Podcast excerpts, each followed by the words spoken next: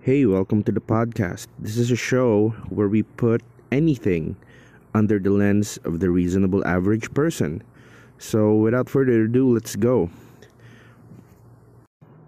But first, let's listen to a voice message from our listener over an Anchor. Hi, Kuya Curb. So, I would like just your uh, insight on the anti-terror bill that is being pushed by the Senate and the House of Representatives and of Malacanang. So, because I find it really, let's say the word interesting for now. I find it really interesting to see how these powers come into cooperation with each other um, in order to stifle dissent among our uh, citizens. So, ayan. So, the message you just heard came from a friend of mine when I was still in college. Um, currently, he is the president of the Supreme Student Council in UST Legazpi currently. And um, nagpang-abot kami when I was about to go. Uh, I think it was my last year in in college and I was the student council president back then for our college. And he was I think a an officer of the Supreme Student Council already. So hindi kami masyado nag-uusap but by the looks of it I mean he sent me a message. By the looks of it kahit dati pa I knew that we were we ano um I knew that our minds would um reach the same horizon sabi ko. I, I think I sabi ko this guy I think I know what he's thinking, sabi ko. And then later on when I launched my podcast, um uh, alam nyo kasi guys when you uh, when you launch your podcast, um you don't really know who's listening. So unlike sa Facebook Live which I haven't tried and I don't I hope I won't try, nakikita nyo kung sino yung viewers nyo, 'di ba? Parang may corresponding for example sa first minute and 30 seconds makikita nyo kung um, sino yung nanonood. But for my, for the podcast, nalalaman ko na lang yung mga reactions nila sa Twitter. So, I wasn't really active in Twitter until a uh, friend messaged me and told me, Oy, nakita mo yung tweet ni Angelo? And uh, sabi niya, nakikinig daw siya sa sa Twitter ay sa podcast mo and uh, nag-tweet siya sa Twitter niya. So sabi ko, pwede ba send mo sa akin yung screenshot ng tweet niya so I can actually see it? So sabi niya sige. So he, she sent me the the the screenshot of the tweet. So sabi ko, uy, sabi niya doon sa tweet, um, he's thinking of having a podcast of his own. So sabi ko, uy, kayang-kaya nito. Sabi ko, this guy has the means to do it, the guts to do it, and I think he can do it in the long term. Kasi, I wish I started doing podcasting in in college pero as of now hindi ko naman talaga kaya. Pero let's talk about the message, the voice message he gave me. So, what are my thoughts on the terror bill? Alam niyo what really disappoints me is um lahat naman tayo nagko-Facebook. And um, depende na lang yan kung anong lalabas sa Facebook nyo. Depende kung ano yung fina-follow nyong pages. Pero ako kasi, I follow Philstar, I follow CNN, I follow every news outlet I can follow. So, unang-unang pupuntahan ko after I read the article is the com are the comments. God, if if you see the comments, man, um, merong apathetic, uh, merong um, hindi sympathizer, merong um, sympathizer ng cause. And then, when you try to look at the amount of comments ng mga taong ak hindi actually naiintindihan or hindi naiintindihan yung yung yung nangyayari sa bansa pero it's not because they cannot understand I think the problem here is it's because they don't want to understand. It's because they have clinged to this um to this imaginary image of something na ito ito yon. This is what's happening. We just can't see it yet. 'Di ba? Kasi parang ang pinalalabas ng majority ng mga tao ngayon is yung mga minority kasi I'm gonna claim it right now people like me who are very sensitive to political issues and socio-economical situations here in the country are really sensitive when it comes to um, when it comes to how it will affect me in the future kasi um, I'm part of the working class now every decision that makes it past legislation will become law When it becomes law, it will affect everyone. No? So first, ano yung mga nakikita ko sa comments? Nakikita ko sa comments, they don't know what they're talking about. Pangalawa, eh, just plain di ayaw nila. Pangatlo, these are these comments that I would co- also comment if I were in the position. Pero anong ginagawa ko? Nagla-like na lang ako sa mga comment nila kasi nasabi na nasabi na nila. I can't rephrase it better, right? Itong anti-terror bill na to. Um for example, basically it's it's the phrase itself. It's anti-terror bill. Pero ano ba yung alam natin on the surface level and ano yung hindi natin nakikita? It's like the iceberg. Surface level, um, you're, you're familiar with hackers hacking the PLDT Twitter account, right? I, I think it's the Twitter account. Hindi, let, to play it safe, I'm gonna say website, no? Hackers hacked the PLDT website and sabi nila they hacked the website because they think um, they're doing they're doing um, they're doing the people a favor and actually waking up PLDT to the reality that a lot of people are actually suffering because of their slow speeds and data capping or whatever, right? And maniningil pa sila at the end of the month even without internet connection for some people for about a month or a week or a couple of months, right? So I understand why the people are angry. But if you come to think about it, feeling ko ang eh, eh meron pa pala, 'di ba sabi nila doon sa website na 'yon, Globe you're next. You're next Globe, right? Pero why are these people going after these big big companies? Big telecommunication companies? I can't actually deny that I don't know why. I know for a fact na for for, a part of me sympathizes with the uh, the hackers. A part of me. But there are several different parts of me. The part of me that sympathizes with the hackers um dun din kasi ako nagfo-fall sa slow internet speeds kasi um for example nagload ka and then nag-unli ka good for a week with um, data with uh, uh, may pang call and text. And then nang pagbukas mo ng data mo sa, ano, for sandali excuse me 4G or LTE yung nakalabas. Mamaya edge na yan. So I don't know if it's data traffic or if, if it's just for some reason pangit yung location ko or for some reason my my SIM card is old or for some reason my my phone is my I have something wrong with my phone. Pero kung pag-uusapan talaga natin yan hahaba yung list ng probable reasons. Pero at the bottom line hindi hindi mahirap isipin na it could be the telecommunication company's fault right? I understand that with the covid-19 pandemic mas maraming tao yung um, station sa bahay nila ngayon, either working from home or just plainly using internet, watching YouTube or playing games, right? Dalawa yon, two polarities. And there are the people who use mobile data and there are the people who have Wi-Fi at home and there are people who just don't have internet. So meron tayo ditong um, horizons. These people look at every horizon differently. You can't you can't really just um, take one representative from this group of pe- groups of people and mag-usap tayo here's a table let's talk it out. What do you think is wrong? Right? Neither one of them will say the same answer.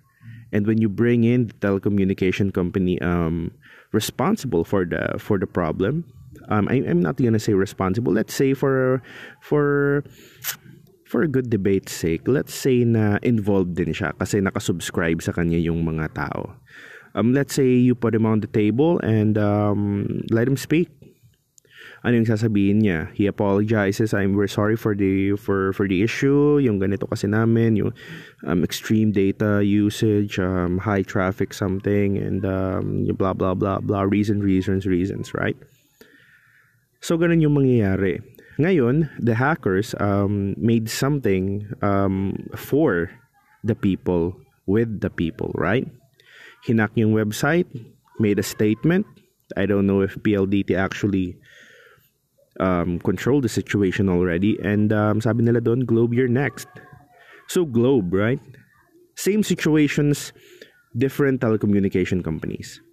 So if we relate this to the anti-terror bill, that could be one of the reasons why Senate is um, harshly speeding speeding things up with the um, with the bill, um, especially with the um, um, say so of the uh, president of the country. So kung isipin natin that's a that's a that's a picture. And then let's look at another picture. The other picture is what ano kasi yun? I've read uh, I've read the bill and I've read several commentaries on it and um, I think I have my own. Ganito kasi yun. Um, the term terrorism is vaguely defined terrorism, um, ipagpalagay na lang natin sa common sense. If I ask you, what do you mean by terrorism and how would you relate it to anti-terrorism? Uh, an action um, that would prevent terrorism, right? Now, if you would ask me, what are the actions that would prevent terrorism for uh, for the reasonable average person? For example, a random learned person ka na naglalakad suddenly ask you, right? And I think this would be your answer. Um, um, feeling ko um, the the terrorists are bad people who destroy nations and um, destroy buildings and um, do what they want with their loots and something something right that's the movie movie definition of what a terrorist is right? So i can't really blame if people actually um, imagine that in their heads. Pero since in the bill the the word terrorism is vaguely um, defined, it could be ang sabi nila doon, it could be a a person or maybe a group of people um, actually um, who who would want to do harm to the country, right? So the govern um, a member of it could be a member of any uh, tagged organization and they can be um, they could be put to jail or um, or, or, they could be even uh, suspected and they can be imprisoned for an unbailable life sentence right? So who would be the enforcers in this in this in this situation? None other than the police no so what would this look like kung pag-uusapan naman natin ngayon, for example, for the reasonable average college student or for the reasonable average high school student who who mostly use their time on social media. For example ako, even when I was in college and even until now, I share statements, I share memes, um, sometimes for the good of the country, pero sometimes just because of my dark humor. Pero ganito, for example, I saw this meme earlier that um, it it was a two part com- comical meme. Um, nakalagay sa taas there was this guy typing blah blah blah gobyerno something dot dot dot. Yung pangalawang next uh, yung next image na nandun is the uh, FBI barging in. No, so what does that make you think? Una kasi the word terrorism nakasulat doon is the tip, typical terror, ter, um, terrorist action that we would think of and pangalawa is um, which was um, loosely placed. Um, anyone who would speak against or would coerce other people into doing something against the state. So, if you put it that way, as a political science major, words are everything to the law. You really have to be specific with things, no?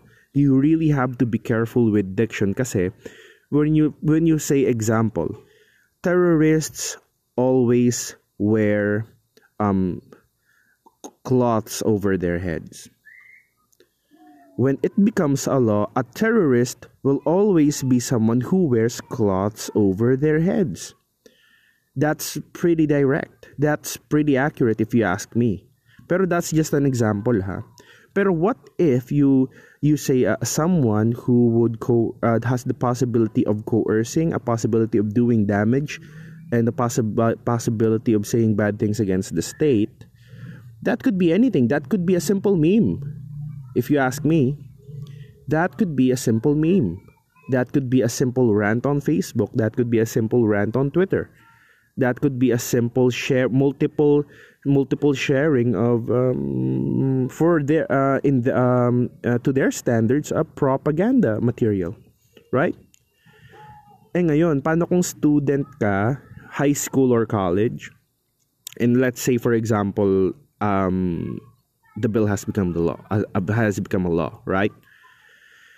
let's say you're a college student and um, active ka, let's say.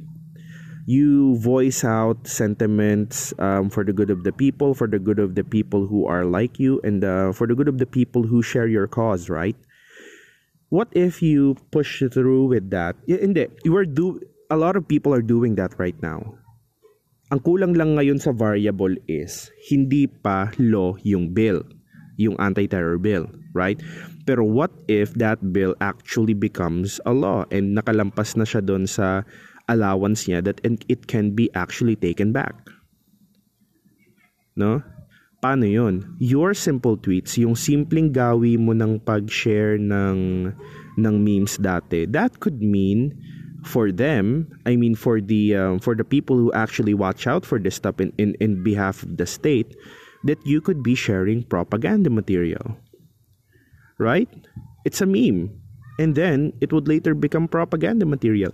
Since the the definition of terrorism was so loose, it, they could practically do anything and get away with it, right? But that's just a pessimistic point of view, or is it? Right? Is it just pessimistic point of view? Is it just in the middle ground or am I being a positivist jerk who would sometimes be labeled as stupid, right? Sobrang pagka pagka pessimist mo um, sa totoo realist ka lang naman talaga but people label you as being pessimist. Right? Pero sa totoo kung optimistic ka naman um, it's it's a really hard thing to decide no especially if you're sociologically talking about um, different kinds of people, different kinds of situations, different kinds of opinions on a certain issue, right? Isang issue, so many variables when it comes to the groups of people, right? Pero paano yan? Sa reasonable average student, yung normal na taong naglalakad, yung normal na nag-share ng mga memes sa Facebook, or even just news from these media outlets on, on the internet, right? It's possible that you could be branded as a terrorist it's really hard. It's a really challenging position to be in, especially batas na yan. Laws have penalties. They could imprison you and they could fine you. No, especially in social media. Ano ba yung mga madalas na proof diyan? Screenshot. Images can be manipulated right now. Have you seen Avengers Endgame? None of those are real by the way. 'Di ba? Imagine people actually achieving Avengers level graphics and you're having second thoughts if people can actually tweak a screenshot. Come on, man. Let's be realistic here. The fact na present yung existence ng Avengers Endgames level graphics, it should be totally acceptable by now. And should, dapat dogma na nga eh. A dogma is something that should not be questioned.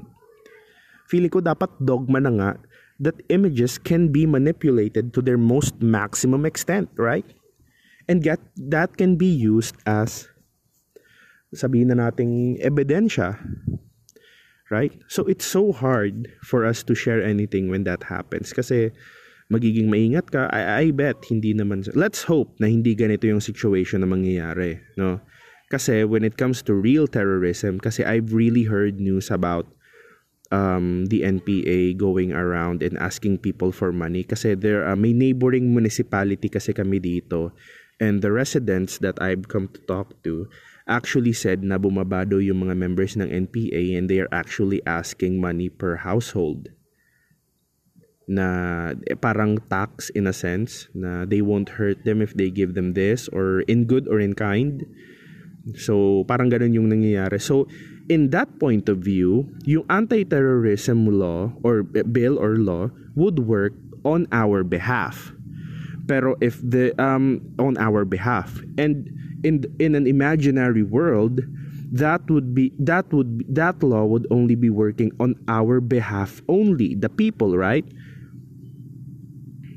Pero in the real world since it's defined um, ridiculously loose uh, we really have no hold on that right so kung merong galit sa'yo and um, ipalabasin nila that you're a fucking propagandist and you're a fucking uh, communist or something whatever it's really easy right now kasi there are laws um, fighting against you if they really prove that you're guilty. So what are we trying to do here? Um, sabi ni Senate President um, Soto, the bill is as good as passed. It's almost there. It's the it's I don't know. By the time you hear this, hindi ko alam baka batas na siya. So just heads up wala naman wala na rin namang tayong magagawa if that happens. We'll fight it. Lalabanan natin siya um, maybe. Um, kasi ako, I don't hate the bill itself. There are elements that I like pero hindi ko lang kasi gusto yung ridiculously loose definition of terms. Kasi it could it could mean anything. It could mean anything. Yun lang naman yung problema ko doon. Definition of terms. If they want to really stop the stop and control terrorist activities, okay lang sa akin basta well-defined yung terms. Pero if you're gonna give me a law and it's ridiculously loose with definitions, I'm not really sure what to give you with that, right? And I think you should think about that too. Pero I think um, by the time you hear this podcast and uh, baka batas na siya. So what um, let's talk about what we should do instead. Let's be careful with the things we post and uh, let's be careful with the things we talk about. You can't really trust social media nowadays. Anything can be screenshot, um, anything can be recorded, anything is just way out there for people to see. So if you make a mistake and if you um, somehow fuck yourself up in social media, and if someone uh, immediately gave it a screenshot then there's no way of taking it back. He has a copy. He documented the crime. Kasi nga ba if it becomes a law and that it happened to be um, used in the manner which I am talking about right now um baka isipin na hmm, baka isipin nila that you're a propagandist a communist or a terrorist or whatever right no one you're gonna think you're just a stupid uh, misbehaved person everyone's gonna think communist, terrorist, what propagandist, activist, whatever, right? So think critical, be critical, and always think things through. By the time you hear this, I'm telling you, baka batas na siya, and not let's not talk about what we could have done. Kasi sabi ng Senate President, it's as good as passed. Nothing's gonna stop it now. Kahit ayoko siyang marinig, that's just ito yung ito, ito lang talaga. I'd like to say this again. I I like the bill some some of the elements of it. I like. Gusto ko yung nasa stop yung terrorism, gusto ko yung nako-control sila. It it would really keep them at bay.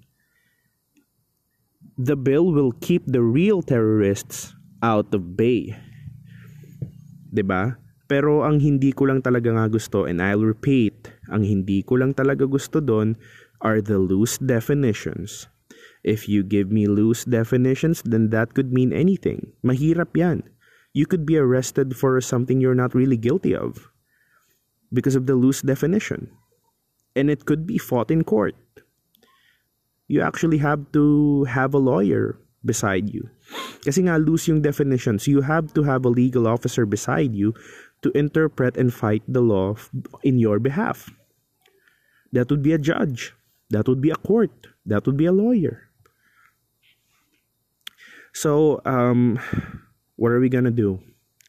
Let's just um, be careful more on the internet, especially yung mga youngsters natin dito. Um, ako, I've come to the age na napipigilan ko na yung urge ko.